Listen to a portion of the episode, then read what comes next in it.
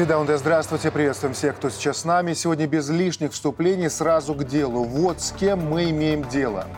Депутат Верховной Рады Сергей Соболев во время недавней сходки в Киеве.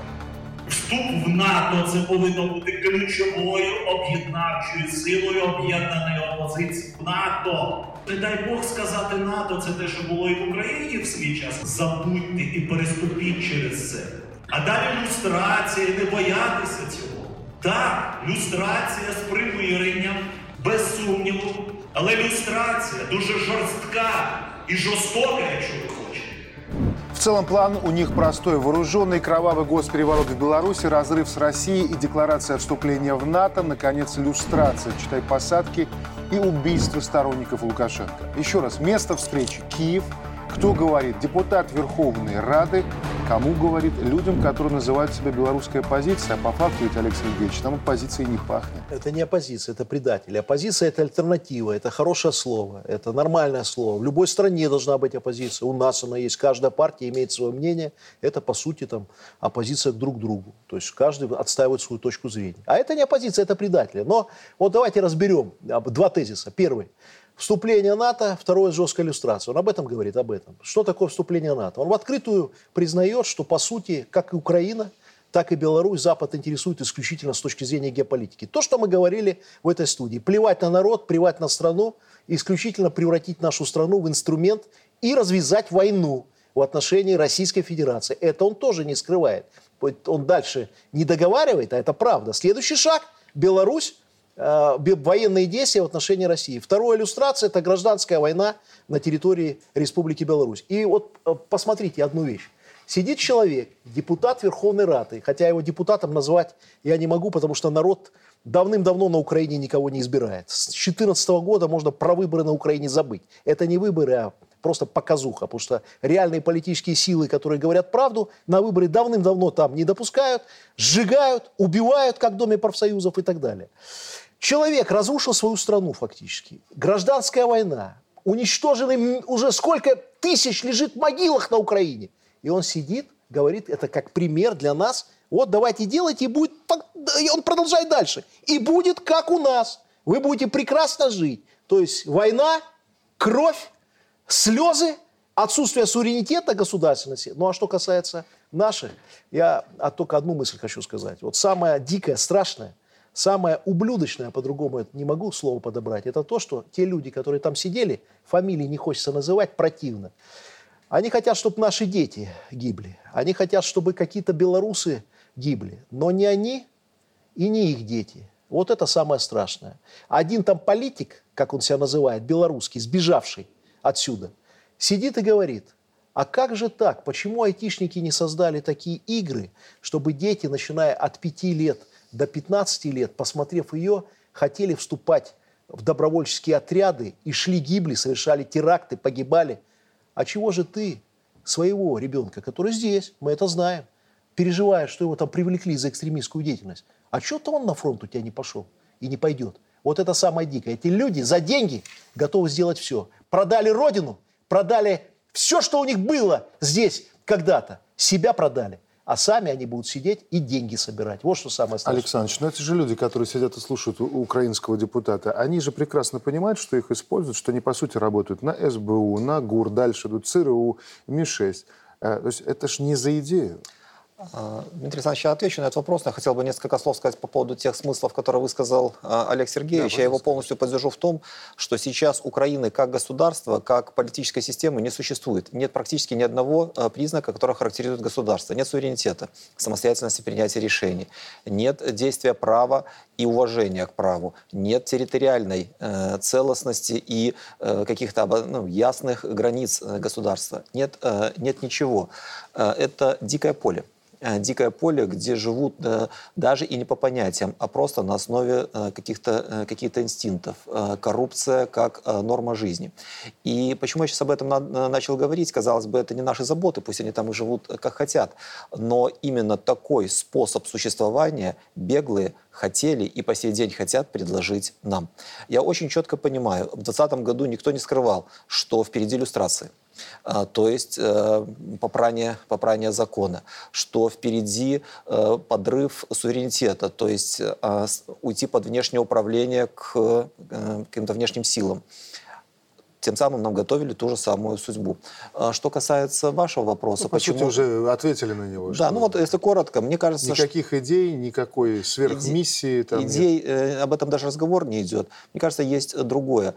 Это такой прекрасный, в кавычках, разумеется, он трагический, но с такой э, научной точки зрения эксперимент по переформатированию сознания народа. За исторически ничтожный срок из народа э, сделали не знаю, толпу, массу, это еще хорошие слова для, той, э, для того населения, которое живет. А ведь часть э, во что-то верит э, в те смыслы, которые идут из телевизора, а часть просто запугана и боится, и это просто тотальное пере, перемалывание психики целого народа. Александр, а мне кажется, что они не превратили это население в массу. Я считаю, что они просто сейчас затаились и выдерживают эту ситуацию, понимая, что они не могут ни на что повлиять. А эти люди, эта банда в Киеве, они воспринимают это как мясо и массу. И вот просто хочется на это надеяться, и мы же знаем, как люди там живут. И это очень близкие, похожие нам люди. Они переживают, они затаили не просто обиду лютую на то, что сделали эти люди, а, так всегда бывает. Они найдут выход своим эмоциям, которые уже вот-вот подберутся Поддержу к краю. вас, Дмитрий Александрович, но хочу сказать, что, наверное, то, о чем я говорил выше, тоже присутствует. Знаете безусловно, почему? Безусловно. Феномен мясных штурмов свидетельствует о том, что люди, которые месяц за месяцем идут в заведомо гибельные атаки на фронте, без поддержки э, там, с воздуха, без нормального плана, без ничего, просто на верную смерть. Значит, здесь что-то тихо случилось. Поддерживаю. Юрий Валерьевич, вот смотрите, какая ситуация интересная. Ведь бросается в глаза даже, как этот депутат общается вот с этими людьми, с белорусскими пока еще паспортами. Как а, своими вассалами. Да, барины холопы. И нарезает им задачи, хотя код тоже мне пример Украины. Здесь, уважаемые коллеги, что я хочу сказать. Во-первых, поблагодарить белорусские спецслужбы, которые предоставили нам, всему белорусскому обществу на обозрение запись этой секретной конференции. Во-вторых, обратить внимание – что впервые все беглые наши, которые действительно, прав э, Олег Александрович, не имеют никакого влияния на внутриполитическую повестку, они собрались. Они собрались все в одном месте, несмотря на то, что перессорились. То есть это говорит о том, что это не может быть, не может такое собрание произойти без участия государственных структур Украины. Не может. И то, что мы наблюдали депутатов Верховной Рады Украины там, э, это подтверждает. Третий момент. Ну, одно дело, когда мы все время в вашей передаче везде в эфире говорим о планах, которые зреют в их больных головах. Одно дело, когда э, о том, что они хотят залить кровью, говорит Гайдукевич, Романов, Воскресенский, ну, может быть, преувеличивают. Вот, все белорусы убедились, не преувеличиваем преуменьшаем. Они озвучили все свои планы.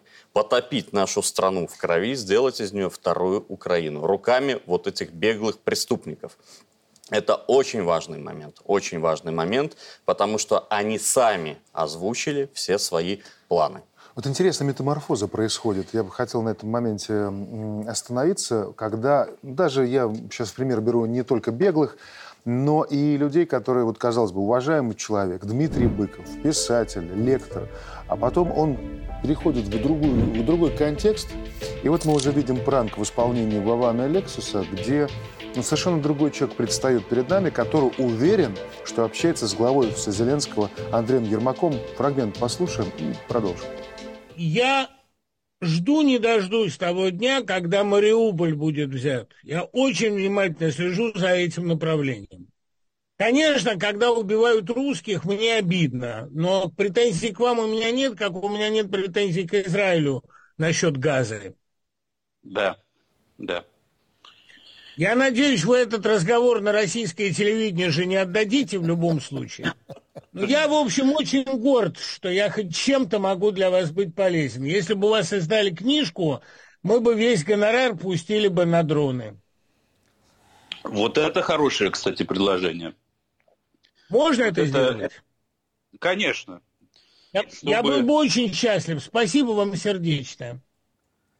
Вот это то, что мы говорили в этой студии не один раз. Пятая колонна всегда заканчивает одинаково. Ведь на Украине... А откуда раболепство Подождите, такое? я вот все расскажу вам. Смотрите, всегда все начинается с малого. Вначале появляется фонд, значит, общественная организация. Вот он всю жизнь, мы говорим, уважаемый человек, чем? Он всю жизнь жил за гранты, он этого не скрывал. Всю жизнь его финансировали с Запада за то, что он пропагандировал то, что хотел Запад. И судьба всех этих предателей пятой колонны всегда одна. Начинается с, э, ценностей, якобы, которые он отстаивает, и все всегда красиво, свобода. Мы боремся за настоящие выборы, за демократию. Но в основе всегда деньги чужие. А заканчивается все. Либо как он сидит, представляете, человек, который говорит, что он отстаивает ценности демократические, говорит, да ничего страшного, что людей убивают. Давайте еще дроны сделаем, чтобы убивало еще больше. Моих, тех, с кем я живу рядом. Пусть убивают. А, или второе, что еще хуже. Посмотрите, кто совершил теракты на территории России, кто пытался совершать теракты у нас, КГБ задержал. Все они оттуда. Они все начинали, кто в фонде, кто еще где-то. Ну ладно, и последний. получаешь деньги, ну сохраняй хотя бы какое-то лицо по по-прежнему нету, играть. Нету лица. Откуда вот такое вот просто... Это было изначально. И последнее, значит. Вот э, возвращаясь последний раз в Киев, может быть, вы вот подумайте одну вещь. Люди сидят и обсуждают, если так, отбросить всю политику, как нас убивать. Просто убивать. Вот и все. А, я хотел бы высказаться. И мне кажется, что вот я этот э, слой интеллигенции знаю неплохо, ну вот по роду своей э, деятельности, предыдущей, настоящей. И я бы сказал, что метаморфоза не произошло. Угу. В случае Быкова, подлинная фамилия Зильбертруд, э, дело в том, что вся его творческая, в кавычках, деятельность была направлена на дискредитацию русской, восточнославянской, белорусской э, культуры. Когда он выступал как пушкинист, когда он выступал как там, знаток русской классической литературы, на самом деле он из-под воль оклеветывал, лгал, на русскую литературу, на русскую культуру в целом. Он порождал ненавистнические отношения в, в отношении нашей истории, нашей, э, нашей культуры в умах молодежи. Я всегда, меня всегда оторопь брала, что ему предоставляют лучшую аудиторию. Он выступает перед студентами, он работает, выступ... с детьми, работает с детьми, он проводит так называемый всероссийский диктант, ну и так далее. Надо признать, и делает это талантливо. То есть, а, ну, этого, этого, этого не отнять. А сейчас, э, просто когда когда э, ситуация изменилась, он это стал делать не прикровенно, как раньше, так, mm-hmm. об, облекая в какие-то оболочки, э, вроде бы, э, то, что делал всегда, но уже ясно и открыто. Ольга Игоревна, Присоединяйтесь. Я по поводу первого нашего вопроса. Все-таки нужно вспомнить о том, что Украина сегодня является защитницей демократического мира. Ей присвоен такой статус. Мы смотрим только на отношения Беларуси и Украины. Я думаю, здесь более широкий контекст. И то, что было озвучено э, в Киеве, это и есть вот те знаменитые правила, о которых э, мы все хотим узнать и задаемся вопросом. Так в чем они, собственно? Вот они, их часть нам была открыта, озвучена. И это план стороны не Киева, а вот того коллективного Запада, о котором мы говорим. Это те правила, по которым мы должны будем жить. И они вполне определенные. А, что касается Быкова, то я не думаю, что тут вопрос нужно поднимать об интеллигенции в принципе. А, этого выбор каждого отдельного человека. Конечно, и это, это, с, это обратная сторона свободы мнения. Потому что свободу всегда понимают только как свободу. А свобода это всегда мнение, это всегда ответственность и только потом свобода. Ну, э, так как он является человеком известным, кто-то же позволил стать ему известным. Это нужно, нужно э, не, не смотреть на то, что есть сейчас, а смотреть на то, что было до того. И нужно проводить работу над нашими ошибками, чтобы вот дальше вот этого э, не развивалось, чтобы мы вот сейчас это не слушали. По, по Быкову есть что добавить или пойдем по Быкову, дальше? Что тут добавлять? Это же не только Быков так повел себя. Конечно. Целая плеяда так называемой mm э, творческого сословия. И Галкин, и Макаревич, и Шендерович, и даже певица Наргиз, которая сказала, что всех нас надо убивать. Э, ну, вызывает, знаете, еще шок, э, что? Что все эти люди в э, российском поле культурном, они буквально купались в деньгах. Они получали от власти все. И внимание. Квартиры, участки, звания. То есть все получали.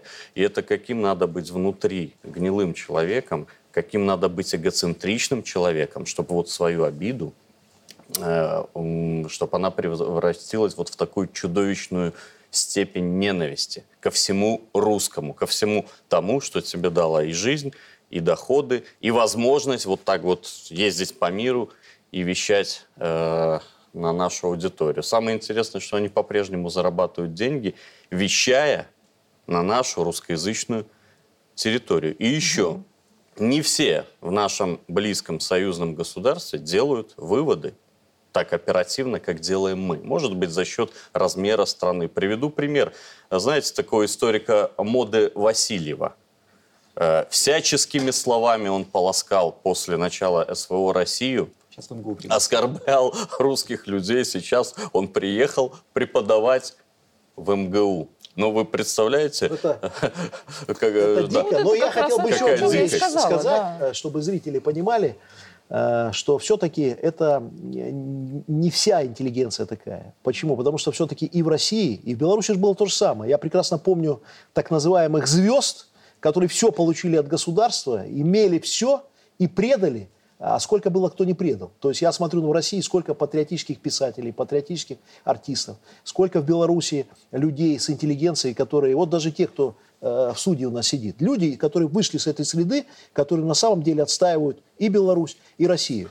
А это, мне кажется, это качество внутреннего человека. Вот гнилой, деньги на первом месте стоят, вот э, Юрий правильно говорит, самое удивительное не то, что они продолжают там кто-то вещать на аудиторию, они готовы многие сейчас предать то, что потом сказали, после начала СВО. Вернуться, лишь бы деньги давали. Просто не получается. Вот если была бы возможность вернуться, перечеркнуть то, что сказал, он бы плюнул на свои принципы и делал дальше. Насчет ожидания больших денег, одна из главных тем, связанных э, с этим, это, конечно же, встреча Байдена и Зеленского. Много об этом а, успели уже за этот день поговорить. Кто-то обратил внимание на, потому что содержания было не так много, как некоторые ожидали, что в очередной раз отвечал на вопросы журналистов Байден, читая ответы с листочка, показательные абсолютно момент. А, ну и из громких, наверное, заявлений, хотя тоже ожидаемых, и, наверное, заявления, которые показывают, что, наверное, будет не очень долгой политическая судьба Зеленского, когда он говорит, что Украина не отдаст свои территории России, то есть показывает, что договороспособности он по-прежнему не обладает. Тем не менее, вот э, вы оцениваете, каким образом э, эти переговоры? Эту ну, поездку? Я, бы хотел а, обратить внимание на сумму. Мне кажется, она показательна. Она говорит о том, что американцы уже не рассчитывают на реальную победу. Они дают эти деньги для того, чтобы как а, возможно дольше пролонгировать э, конфликт а, на Украине. Конфликт на Украине, одно из его измерений, кроме там, геополитических и так далее, это очень крупный бизнес. Это наркотики, это органы, это оружие, это, это люди. И сейчас э, э, для э, очень влиятельных кругов на Западе является источником огромного дохода, является очень важным. И поэтому вот эта сумма, как мне, она сказала вот о чем. На победу мы не рассчитываем, мы э, хотим, чтобы это еще продолжалось какое-то количество месяцев. За это время что-то будем э, думать, какие-то решения э, принимать, а Украина как таковая, ее победа уже даже не обсуждается. Это не стоит в повестке дня. Как думаете, о чем на самом деле все-таки говорили Зеленский и Байден? Ну, я в данном случае понимаю, что говорили, э, скорее всего, не Зеленский и Байден непосредственно. Я прекрасно понимаю, что за ними ну, стоит Конечно, группа да. людей с одной и с другой стороны, потому что, по сути, ни тот, ни другой договариваться уже о своей стране не могут. Я думаю, что, э, не, не знаю, ни, э, никакой инсайдерской информации не имею, но предполагаю, что Зеленский выторговал гарантии безопасности для себя, своей для семьи. Себя лично. Для себя лично. Есть один вопрос, который обязательно надо осветить. Это то, что внутри Соединенных Штатов Америки идет серьезная политическая борьба. Украина... Украина... Я проиллюстрирую это, хорошо, и вы продолжите, хорошо? Хорошо. Итак, действительно, много шума наделало э, интервью сенатора-республиканца штата Агая Джеймса Венса на телеканале CNN. В интересах Америки признать, что Украине придется уступить часть территории русским, и нам нужно завершить военные действия, сказал политик. И вот еще несколько его цитат. Но когда говорим, что его цитат, понимаем, что так думают очень многие, не только республиканцы. Какой смысл выдавать Украине 60 миллиардов долларов, если раньше не помогло 100 миллиардов? Государство Украины функционально разрушено, и средний возраст солдат 43 года. Ничего страшного в том, что Путин заберет часть или даже всю Украину нет. Это не проблемы США. Выдавать пустой чек республиканцы не готовы и так далее. То есть, что бы ни шептал Байден Зеленскому в уютном овальном кабинете, в реальной Америке в полный голос звучат вопросы. Чем ближе выборы, тем громче их будут задавать. Причем это уже система, если верить Гардиан, а не верить в данном случае повода нет. Союзники венгерского премьера Орбана будут говорить с республиканцами о прекращении финансирования Украины. И короткий фрагмент уже о том, как говорят не элиты, в данном случае Такера Карлсона, выразителя народных американских масс. Наша армия – самый прискорбный пример. Это лучшие люди, соль земли, но командуют ими чуть ли не худшие из худших. Вот я был на свадьбе у одного младшего командира на этих выходных. Он все жаловался, как ему горько и обидно. Эти люди рискуют жизнью ради страны, а руководят ими недалекие политиканы из Пентагона с низким IQ. Это невероятно прискорбно. Дело в том, что армия в принципе не используется для благородных целей. Если бы наши военные действительно защищали страну, например, боролись с наркокартелями в Техасе и спасали американцев от передозировок, думаю, люди бы охотно шли служить, даже жизни бы не жалели. Я бы в таком случае точно не боялся умереть за родину. У нас бы не было никаких кадровых проблем, не то что сейчас. Но когда нам внушают, мы обязаны отстоять священную демократию Украины, где даже выборов-то и нет, да вы что, шутите что ли? Никакая она не священная и даже не демократия. Это сплошной обман обман и надувательство, и все это знают. Я сам не стану отдавать за нее свою жизнь, и сыновьям и дочерям не позволю. Наша армия используется не по назначению, и это все очень гнусно. Что сейчас происходит внутри США, когда принимается бюджет? Значит, республиканцы использовали эту ситуацию. Вот не надо думать, что республиканцы – это друзья наши. Нет, это не друзья. Они использовали ситуацию с Украиной и пытаются протолкнуть в пакет помощи Украине и Израилю э, решение своих внутриполитических проблем. А конкретно ужесточение миграционного законодательства – увеличение расходов на границу с Мексикой и другие вопросы и бьют по ключевому электорату демократической партии. Демократы сопротивляются. Демократам тоже плевать на Украину. Вот смысл всех сливов от, э, открытых, э, мнения вот этих сенаторов-республиканцев, демократов, оно, если свести к одному, что на самом деле то, что говорили мы в этой студии несколько лет назад, США плевать на Украину, они решают свои проблемы. Они решают только свои проблемы. А, но я все-таки скептически настроен. Почему? А, и республиканцам, и демократам не нужна сильная Европа. И республиканцам, и демократам не нужен мир в Европе. Вопрос в том, как они, каждая из этих партий, и, и те вот, кто сидит сейчас в Белом доме, видят возможность продолжения войны во всей Европе. Как продлить конфликт на Украине? В победу я согласен. Они не верят и не верили никогда. Все, что они делали, было рассчитано не на победу с Россией, а чтобы взорвать Европейский Союз изнутри, ослабить Китай и попытаться ослабить Россию. И здесь, кстати, я хочу опять вернуться к Беларуси. Вот сбора в Киеве – это как раз-таки еще один элемент, очень настораживающий. Они рассматривают всерьез сценарий взрыва в Беларуси для того, чтобы Беларусь была включена вот в эту военную кампанию, а вместе с Беларусью вся Европа. А сделать они хотят это через теракты, через экстремизм. То есть им надо каким-то образом продлить агонию. Помощь они окажут, а, американцы. Уверен, что помощь пойдет. Не в том объеме, в котором кто-то ждал, но война будет продолжена, потому что на самом деле они на ней зарабатывают. И за республиканцами стоят те же военно-промышленные корпорации, которые уже посчитали, какие штаты США за этот год получили рекордные деньги в бюджет и на компании в Ближнем Востоке, и на кампании на Украине. Поэтому вывод мой такой. Не надо думать, что кто-то с американских сенаторов переживает, что вот идет война на Украине, надо ее остановить. Нет, они решают свои вопросы. И для украинцев это должен быть еще один триггер. Они должны видеть, на вас всем плевать. На вас не плевать Беларуси, и на вас, кстати, не плевать России. Мы хотим, чтобы там был мир. Нам война не нужна. Ольга Игоревна. Давайте посмотрим на предысторию визита Зеленского. Ведь э, обсуждение бюджета уже состояли. Зеленский в последний момент не подключился.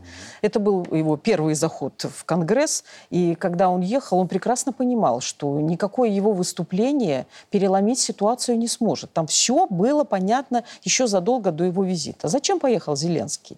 Э, и вот вся эта тема тех 100 миллиардов, я думаю, что это просто обыкновенная ширма, ну, квартал очередной, 95 или как он там назывался.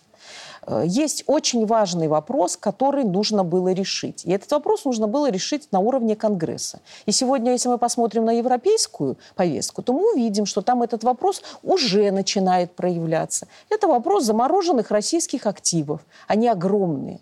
И если Соединенные Штаты не имеют денег, потому что сейчас начинается предвыборная кампания, и выделение таких средств Украине – это сугубо политический вопрос, то вопрос активов – это совершенно другой вопрос. Но американцы не могут решиться создать такой прецедент. Ведь в Европе сегодня уже немножко сдвинулись с мертвой точки швейцарские банки, которые э, решили, что нужно взимать процент на несколько лет вперед с этих замороженных активов.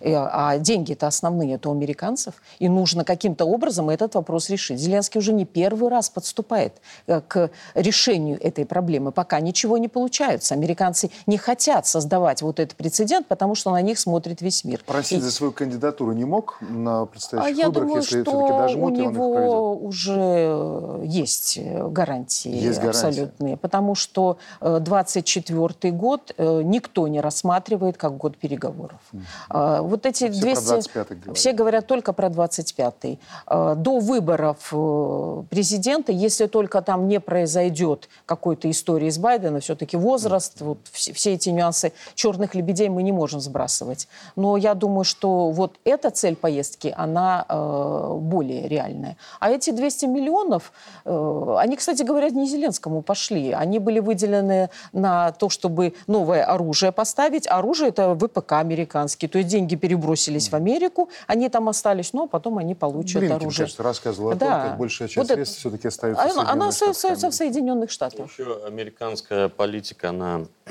неразрывно связана с э, политическим символизмом. И вот если первый раз Зеленского принимали с главного входа, на расстеленной красной дорожкой, э, в буквальном смысле этого слова, то в этот раз его приняли с бокового входа, западного крыла, и встречал его не президент Байден, как в первый раз, а один из руководителей президентской канцелярии. Это очень важный момент. Ну и сейчас американцы впрямую говорят, что уже Украине надо окапываться. Таким образом, э, широко разрекламированный контрнаступ превратился и превращается уже в контратступ. Ну вот еще один момент оболванивания населения Украины, о чем мы говорили в начале передачи. Я вот отслеживал вчера э, ресурсы украинские. Вот говорить-то хвастаться нечем, в том числе и на переговорах с Байденом. Вот представляете, вот помните эти фейки, что Путин умер, что там что-то произошло в России, в Беларуси. Вчера новый фейк появился. И это все всерьез разгоняется. Байден дал какие-то новейшие ракеты секретные, которые одна ракета уничтожает там целый взвод, и ее никто не видит. И все это пишут, ура, теперь точно вперед. Представляете, как издеваются над людьми? Для чего? Чтобы новое мясо э, шло э, на фронт, новое мясо шло э, значит, на эту мобилизацию и опять гибло. То есть это, это ж огромные деньги на это выделяются часть этих американских денег большая идет на информационную обработку, оболванивание населения. Вот они свой этот провал уже пытаются в информационном ключе перевернуть для населения, что что-то хорошее впереди, новые ракеты, сейчас все будет хорошо, все будет нормально, а за это время погибнет еще тысячи. Еще тысячи будет в могилах. Вот что страшно. Еще один наш сосед – и большие демократы. Сейм Польши вынес вотум недоверия правительству Матеуша Моровецкого, а затем выдвинул на вакантное место Дональда Туска. Депутаты уверенно проголосовали и избрали нового премьера Польши. По этому поводу в ПИС натуральная истерика приключилась. Качинский выскочил к микрофону и заявил, что Дональд Туск – немецкий агент. Я без спростования. Dziadkowie, Ale wiem jedno, pan jest niemieckim agentem, po prostu niemieckim agentem. Олег Александрович, ну вообще я сразу хочу сказать, что для меня симптоматично, как они быстро переквалифицировали Туска из агента Кремля в немецкого шпиона. А вот вам что, вот про что вся эта история? Вообще, чего вы от нее ожидаете? Ну, судя по всему, Беларуси ничего хорошего ждать все равно Я, кстати говоря, э, вот когда мы обсуждаем, э, вот о чем сегодня Олег Сергеевич говорил, э, там полемику и какие-то политические бои демократов и республиканцев в США, я не знаю, там, консерваторов, лейбористов в Британии, Э, противоборствующие силы, э, противоборствующие силы в Польше, я никогда не считаю, что кто-то из них э, лучше для нас. Вот о чем сегодня был разговор. Как правило, это частные проблемы внутри политической жизни они могут обсуждать, но на внешнем контуре они, как правило, едины. Ну, может быть, какие-то относительные, относительно небольшие различия могут быть, но в целом свою политику, политику своей страны и стоящие за политиками сил крупного бизнеса, там, лоббистских группировок, они реализуют достаточно целенаправленно. В случае с Польшей, мне кажется, ситуация именно такая. Это внутриполитическая борьба. Борьба крупных политических сил, где каждый имеет свои финансовые ресурсы, э, поддержку со стороны э, влиятельных лоббистских групп. Э, но если говорить о том, как это влияет на нас, с моей точки зрения, не, э, не то чтобы никак, а не будет изменения в какую-то лучшую сторону. Мы не, мы не увидим э, протянутой руки, не увидим каких-то шагов э, навстречу по урегулированию тех или иных проблем. Ну а то, что они погрязнут в спорах между собой, президент Дуда, премьер Туск, и это отвлечет их внимание от того, чтобы покостить на белорусском направлении. Как бонус можем для себя воспринимать? Это вряд ли. Я тоже думаю, что вряд ли. Мне кажется, что внешняя политика, она относительно самостоятельна в системе политической деятельности и те структуры, которые занимаются, они будут проводить свою линию, ту, которую проводили Тем более исходит она далеко не всегда из Варшавы. Совершенно верно. Ну, помните, мы месяц назад еще обсуждали эту всю ситуацию и говорили, что Туск станет премьером, и обсуждали, э, почему журнал «Политика» вот Дональда Туска именно на обложку поместил, назвав персоной года. Скорее всего, с учетом того, что у Украины не получается стать антироссией, они будут делать эту антироссию из Польши. Конечно, мы надеемся, что новое правительство Туска будет более прагматичным, чем правительство ПИС, и, и предлагаем нашим польским партнерам, э, соседям попытаться начать все с чистого листа. Но я поддержу Олега Александровича. Такой призыв услышан не будет. Не будет. Более того, э, послушав э, дебаты прямом эфире польского сейма, послушав, почитав их комментарии польских политиков, узнав, что новым министром иностранных дел будет небезызвестный Сикорский, который радовался взрывам Северного потока, э, я предполагаю, что возможно и обострение на вот этом внешнеполитическом э, направлении. В Европе вообще пошла интересная тенденция последние годы. Во всех странах всех политиков, кто не нравится, называют чьи-то, чьими-то агентами. Mm-hmm. обычно агентами Путина. Значит, это уже тренд. Или уже в последнее время я слышал и агент Лукашенко. Значит, а, здесь что-то новое. Агент Германии. Но это все противостояние а, Польши и Германии было такое значит, обвинение. Что мы имеем сегодня в Польше? Мы об этом говорили. Сейчас все сбылось. Демократических выборов в Польше как таковых нет.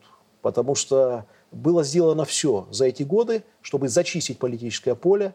Э, политические силы, которые бы выступали э, с реальными э, вот, вещами, которые близки польскому народу, нормальная граница с Беларусью. 90% поляков хотело бы нормальной границы, нормального бизнеса. Кому это все надо? Неужели кто-то верит, что вот сидит польская семья, они там переживают за какого-то белорусского там радикала? Да плевать на него, они думают о себе. Этих политиков в Польше зачистили. Сегодня у нас есть про европейский Туск, проевропейский, и проамериканский Качинский. Но Америка не выпустит Польшу сегодня из своих рук, потому что она не выпустит всю Европу пока из своих рук. И это проблема не только Польши, это проблема, проблема Европейского Союза, его несамостоятельность, его отсутствие суверенитета. Что нас ждет? Соглашусь со своими коллегами, да плевать там, кто у них там сейчас у власти – чем мы будем сильнее, а мы сегодня проводим такую внешнюю политику, что укрепляем собственное государство, э, они будут с нами общаться. Вот я открою, наверное, уже не секрет, когда лидеры партии встречались э, с главой государства, глава государства э, с улыбкой рассказал о том, что контакты с европейскими структурами, политиками не прекращались. Они все равно ищут эти контакты. Они Реальная будут политика. разговаривать. И чем сильнее мы дальше будем, тем больше они будут говорить и тем больше выполнять то, что мы хотим, а не то, что они. Ольга Игоревна. Ну, больше нужно смотреть на день сегодняшний, то, что есть на текущий момент, и на день завтрашний. Э, что есть на сегодняшний день в Польше? Да, мы видим э, Дональда Туска. Э, ну, первое. То, что электоральная температура, она должна была держаться на уровне, допустимом для человеческого тела. То есть 39,7 лечимся сами, 40 градусов вызываем врача. Врач приехал, его пригласили. Вот какой доктор приехал, какого профиля мы сейчас увидим. На сегодняшний день у Туска очень удачная позиция. У него есть подушка безопасности от ПИС. э, и внешний контур. Вся Европа скандирует. Пришел Туск, наконец-то. Но всегда есть огромное «но». Значит, очень завышенные ожидания и с той, и с другой стороны. Внутри пришлось сразу в первые же часы объявить о реализации всех программ, которые анонсировал не он сам, не вот из этой своей 100-дневной этой, как он там ее, mm-hmm. этот большой листок э, всеми показывал, а программы ПИС это 800 плюс, плюс 30-процентные надбавки.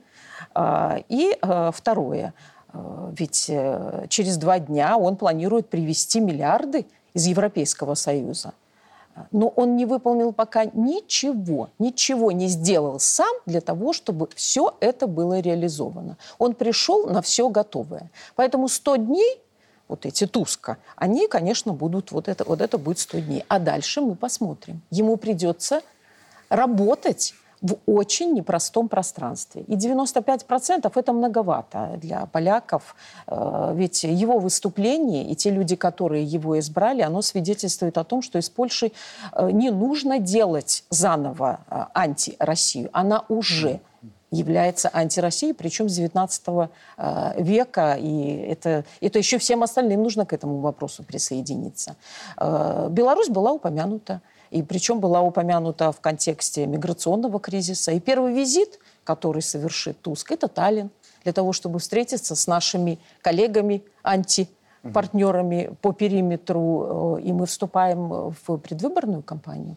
Э, хочет Туск или не хочет Туск обострения, о котором говорит Олег Сергеевич, а кто его будет спрашивать? Угу. Нужно будет выполнять те действия, которые заложены действующей, бывшей теперь уже действующей партией. Ведь цифры, которые они получили всеми, это не 10 и не 20 человек, а почти две сотни.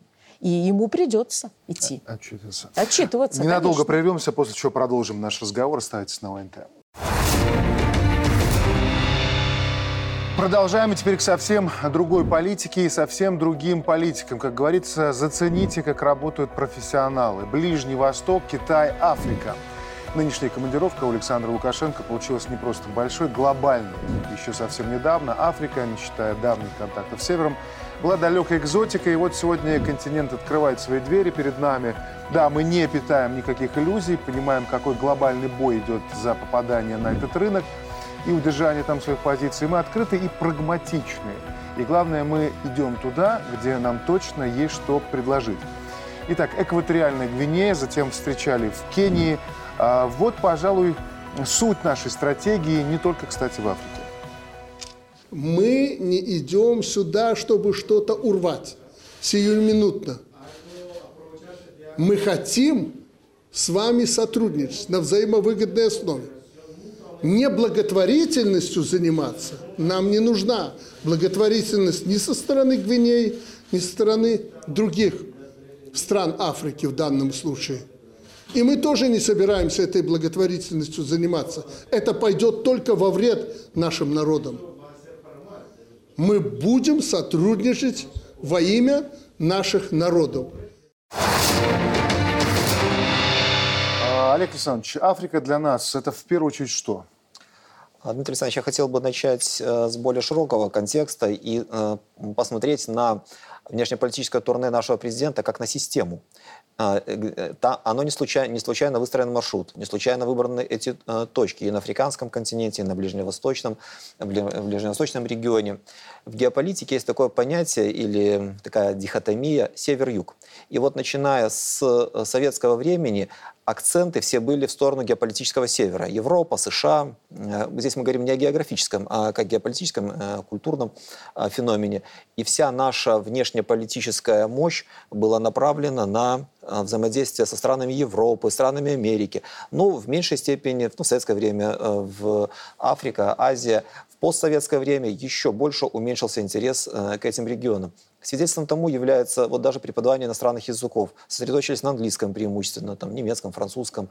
Э, языки Востока, арабские, э, э, китайские, были практически в забвении. Сейчас юг все больше и больше становится мощнейшим фактором политики, экономики, культуры.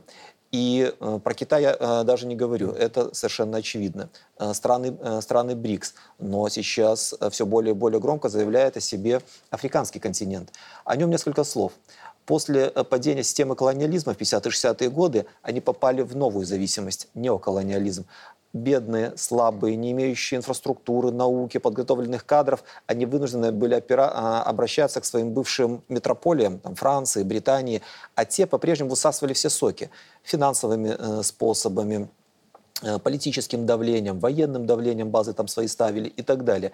И эти страны, они оказались еще в худшей ситуации, чем когда они были колониями. Э, до 50-х, 60-х годов. Э, люди умирают от голода, реально умирают от голода, дети, э, нет никакой медицинской помощи. Наш министр здравоохранения говорил о том, ну так мягко сформулировал, но смысл такой, там нет системы. Там просто нет системы. Возможно, единичные врачи где-то присутствуют, но системы помощи людям, она, ее, ее нет напрочь. И вот в этом смысле Африка чем важна? Тем, что мы можем во-первых, поступить по-человечески. Мне кажется, это очень важно. Принести мир, помощь э, вот этим э, бедным людям, здоровье, питание, э, культуру. Но, с другой стороны, это хороший э, хороший рынок для нашей экономики. Потому что африканский континент, он же богатейший континент. Не случайно руками, ногами, всем, чем можно, цепляется Франция, Британия, Бельгия за африканский континент. Это же кладовая сырья это алмазы, это нефть, это редкоземельные металлы, это э, все что угодно. И поэтому входить на этот э, рынок мы можем и должны. Но здесь я, вот завершая, выделю две составляющие, о чем говорил э, президент. Это гуманитарная составляющая, мы идем с миром. Угу. Мы идем помогать, мы идем, мы несем э, благо. Второе, мы идем туда как партнеры, которые хотят получить э, свою, э, свою пользу, свою выгоду, дав эту выгоду и другой стороне. Ольга Игоревна. Африка – это не экспорт. И гуманитарная составляющая, конечно, очень важна, но мне кажется, что глава нашего государства говорил в более широком контексте. Э, как можем мы работать на рынках Африки, которые полностью захвачены западными компаниями, в рамках тех условий международных экономических, той системы, которая существует сегодня? Мы видим, что это невозможно. Э, даже любой простой финансовый перевод уже будет сталкиваться э, со сложностями. И на национальном уровне этот вопрос решить нельзя. Сегодня вот в эпоху трансформации, которую мы ее назвали, э, и турбулентности вот всех этих процессов переформатирования, которые идут, нужны, как всегда, крепкие мозолистые руки – кто-то должен запустить процесс пересмотра всей системы. Нужно выстраивать новую модель. Мы постоянно говорим, нужно, нужно, нужно. Кто-то должен это начать. И вот это турне я рассматриваю именно как начало перестройки модели. Потому что те страны, которые э, посетил Александр Григорьевич, они как раз и будут составлять основу этой самой новой модели. И сегодня важно договориться не только об экспорте – то есть передачи каких-то товаров, обмене товарами и услугами, а о том, как будет функционировать новая система, как ее настроить так, чтобы все государства действительно в рамках многосторонности могли получить свой шанс на развитие. И Африка очень чувствует именно вот этот призыв э, Беларуси. Но это процесс э, очень длительный. Мы всегда говорим, вот, борьба за Африку, борьба да. за Ближний Восток, борьба за постсоветское пространство. Почему? Запад не привык жить за свой счет. Они никогда за свой счет не жили. Они всегда жили за счет других. Почему сегодня мы говорим, борьба за Африку будет жестокой? Почему она только начинается? Ну, Россия, Беларусь, а вместе с нами значительная часть, я думаю, в дальнейшем постсоветского пространства научит Запад жить за свой счет. Вот сегодня мы Европе сказали, Россия Беларусь, живите за счет свой. Они с 91 -го года, с момента развала СССР, жили за наш счет за счет Украины, которую разграбили, вывезли все, что только можно. Потом за счет стран Восточного блока. Что сейчас происходит в Румынии? Все вырубили, все повывозили. То есть это раз... Молда... Молдова. Что с Молдовой сделали? Съездите, посмотрите. Я был, я знаю, мои коллеги были. Нищая страна, ее просто разграбили. Э, за счет нас жить не получится. Ближний Восток огрызаться стал. Мы видели, как американцам дали по носу на Ближнем Востоке в ряде стран. Вот она Африка, за нее идет борьба. Теперь возвращаемся к визиту президента. А, что меня радует, как политика, как белоруса, как лидера нашей страны встречают как лидера независимого суверенного государства. Вы понимаете, что, например, к лидеру Китая не могут попасть многие европейские лидеры? Не потому что а, не хочет он там президент, э, руководитель Китая. Он просто понимает, о чем говорить с каким-то президентом, там, например, про Литву молчу, а что она решает? Да президент Франции, что он решает? Что решает на сегодня э, ряд руководителей европейских стран, когда они смотрят Байдену в рот? То есть а с нашим президентом разговаривают как с лидером суверенного государства. А что касается Африки, то я поддержу э, своих коллег, что у нас бэкграунд прекрасный. Мы уважаем и там, потому что не предавали, не меняли режимы, не лезли во внутренние дела других стран, а приходили с реальными предложениями. Вот ключевая фраза президента, которую все отметили, и я ее еще раз отмечу. Мы пришли сюда не грабить и не купи-продай. Мы пришли сюда делать проекты, которые ориентированы на десятки лет. А еще вторая, третья фраза. Мы готовы поделиться, что у нас есть. Вот мы что-то умеем, президент сказал, мы вас научим, делайте сами. Не мы будем вас грабить, делать за вас. Мы вас научим и делайте. Ну такой подход разве у американцев был когда-нибудь? Никогда. Афганистан, простой пример, последний. Сегодня Талибан, можно по-разному к нему относиться, опубликовал официальные данные. Вы знаете, насколько они сумели сократить посевы наркотиков в Афганистане? 90% э, убрали. А при американцах это все цвело. Это они пришли туда демократизировать страну. Просто наркотики а вот, Юрий Владимирович, если позволите, я переформулирую этот вопрос. Может быть, зайду совершенно с неожиданной стороны, но он, по сути, об этом. И хотелось бы вот с вас начать размышлять на эту тему, а заодно, учитывая, что программа уже приближается к завершению, подвести какие-то итоги. Вот Совсем недавно была очень важная дата, особенная, 8 декабря. Оно особенно со всех сторон, это сакральная дата получается. В 91 году это, конечно же, Вискули, а в 99 году подписание договора о создании союзного государства. И действительно библейский сюжет получается. С одной стороны предательство, а с другой стороны, если не э, воскрешение, то такое вот мучительное восстановление себя и связи. Вот то, что происходит сейчас, то, что мы переживаем все последние годы, а это не месть случайно за то, что мы, во-первых, выжили как государство, а во-вторых, позволяем себе сегодня идти по миру. Да, не везде все получается, но идти с гордой осанкой. Действительно, 8 декабря распался Советский Союз искусственно в результате предательского подписания вот этих соглашений на нашей земле. И на нашей же белорусской земле Э, совершается хоть э, какая-то попытка его воссоздания, хотя бы в каких-то экономических границах. Это очень символично. Ну и что касается расплаты, наверное, э, не знаю, верят ли, можно в это верить, не верить, но, наверное, всем нам, гражданам Советского Союза, всем тем, кто родился после наверное, надо было столько хлебнуть всего лиха, чтобы э, понять, что мы потеряли и что мы не ценили, требуя тоже каких-то там или реформ, или возмущаясь отсутствием какого-то сорта колбасы.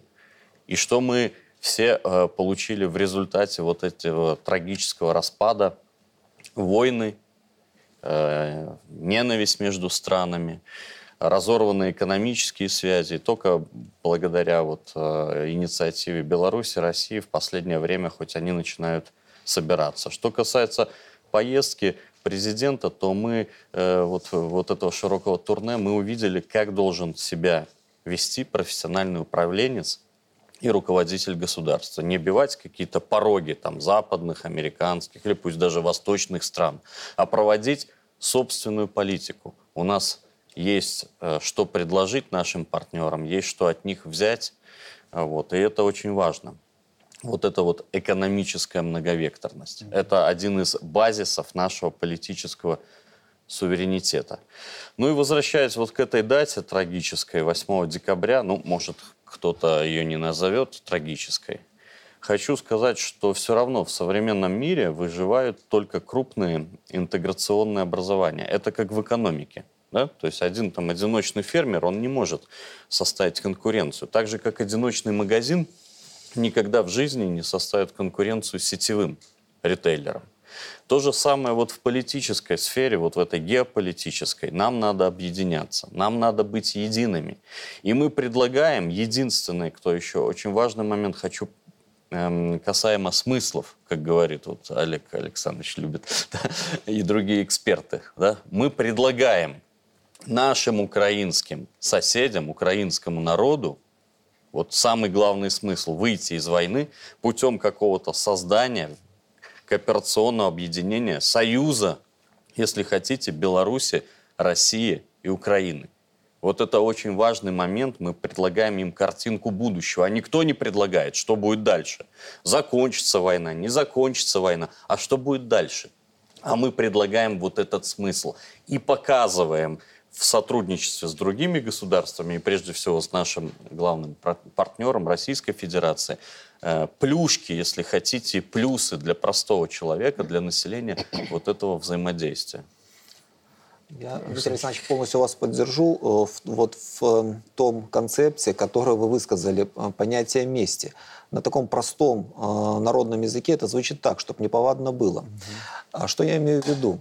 Ведь дело в том, что подлинный суверенитет, в частности экономический, да и все виды суверенитета для западных стран – это кощеевая игла. В этом, э, в этом их смерть. Олег Сергеевич совершенно справедливо э, сказал, я это э, знаю, как мне кажется, на такой теоретической основе, что благосостояние Запада живет, э, существует за счет неэквивалентного обмена. Неэквивалентный обмен, опять-таки, на русском языке это называется грабеж. На один доллар прибыли порядка 80 центов – это за счет грабежа, за счет выкачивания ресурсов, дармовой рабочей силы, краденных технологических секретов и много-многого другого. Вот это источник их благополучия наши наивные граждане, некоторые думают, что Запад, Америка живет, потому что они трудолюбивые, потому что они там рачительные, экономят свою копейку каждую и так далее. Они живут хорошо потому, что они тупо грабят весь мир. И когда появляются те, кто говорят, мы себя грабить не дадим, вот это вызывает ненависть. Да вы что? Это означает, что завтра, завтра надо будет нормально работать, надо будет сильно, э, сильно сокращаться в своих расходах, не мотать деньги направо-налево на безумные э, покупки и, и так далее. Да и вообще э, сразу резко уйти на э, уровень э, второсортной, э, второсортной державы. В их понимании. В их понимании, совершенно верно. И получается допустить э, такого, и поэтому в ход идет все что угодно. Шантаж, коррупция, политическое давление, военное вмешательство для того, чтобы не допустить э, экономического и иного суверенитета. И поэтому тогда, когда мы начали становиться на ноги, подписан, подписан договор о союзном государстве, это вызвало дикую ненависть. И вот э, те действия, которые вы совершенно справедливо характеризовали как месть, мы этого не допустим, сказали они. Другой разговор, что мы не допустим их, им этого не допустить, а мы все равно останемся и, и будем суверенными. Но позиция их именно такая. Ольга Игоревна. Я думаю, что нам нужно перестать оправдываться за то, что мы объединяемся. Вот, мне кажется, годы мы заняты, десятилетиями заняты, что мы кому-то доказываем, зачем нам нужно объединяться. Все уже доказано до нас. Европа давным-давно пошла по этому интеграционному пути. Ее плюсы очевидны.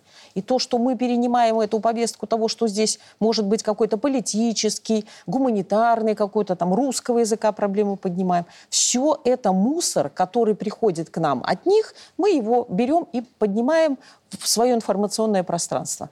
Интеграционные процессы на постсоветском пространстве, слово неправильное, они изначально правильные. Потому что только в рамках общего объединения, экономической интеграции мы можем реализовать свои национальные интересы. Не отдать их на какой-то наднациональный уровень, не потерять свой суверенитет, а объединиться и полностью реализовать те наши национальные интересы, которые нам жизненно важны, и существовать как независимые государства. И эта реальность, она на примере Республики Беларусь, союзного государства, она вот есть. И не нужно абсолютно это доказывать. Мы давным-давно уже все доказали. Олег Сергеевич. Всегда смеялся, когда кто-то там кричит суверенитет, суверенитет, суверенитет, да. а при этом э, простая банальная правда. Суверенитет, э, суверенитет и вот государственность белорусская укрепляется в союзе с Россией. И литовская бы укрепилась. Там, литовцы, слышите меня? Вот хотите быть суверенными по-настоящему? Сейчас у вас нет суверенитета. В союз с нами, Беларусь, Россия, будьте суверенными. Украина, войны бы не было, суверенитет бы был настоящий. Вы же там все переживаете. Незалежность, незалежность. Так нет незалежности. И не будет без союза с Россией и Беларусью. Второй момент. Развал СССР. Трагедия. И э, вся кровь Украины, вся кровь частично Ближнего Востока. Все, что э, было на постсоветском пространстве, на руках тех, кто развалил СССР, на их руках. Вот они в гробах пусть ворочаются. Это их вина. И еще один момент. Я никого больше в жизни ненавижу, чем Горбачева. Да. Потому что, казалось бы, вот этот милый дядечка, который так сладко говорил, его действиями Предатель. и его, да, Да. И все, кто и рядом этой стоит. э, кодлы, которая с ним была, а потом Чечня, Да, а да, потом э, все конфликты Да. по Вся кровь на их руках, э, вся кровь. наркотизация Да, общества, да, да. вымирание, суициды, алкоголизм и так далее. И Это вся Украина, вся Украина на их руках, на их. Все началось тогда, в 91 году, когда впили водку и разваливали страну. И еще один момент. Э, Вот смотрите, история наша доказала уже и доказывает в который раз, никто нас извне разрушить не может. Никакая военная там сила. Сейчас Беларусь Россию победит? Да никогда. Они всегда будут делать ставку на изнутри. И сейчас делают. Поэтому в Киеве собираются, в Варшаве, ищут полицаев, предателей. Всегда так было. Сто лет назад. И сейчас то же самое. Поэтому единство. Внутри страны. Понимание, что страна одна. Что всем на нас плевать, кроме нас. Мы должны себя укреплять. Ну и еще надо помнить историю. Большое видится издалека. Вот сегодня, когда мы вспоминаем этот декабрь, мы должны вспоминать, что говорил наш президент тогда в далеком 94 году. Он был один из немногих, а я могу это говорить, у меня отец в политике 30 лет, который говорил, развал СССР – трагедия, надо строить союз с Россией. Он с этими э, смыслами пришел на выборы в 94 году, победил, и с этими смыслами идет, не меняя своей позиции. И это хорошо. Благодарю за участие в этом разговоре. На сегодня все. Спасибо, что были с нами. Впереди новый, как обычно, большой блок новостей. До встречи через неделю. Счастливо.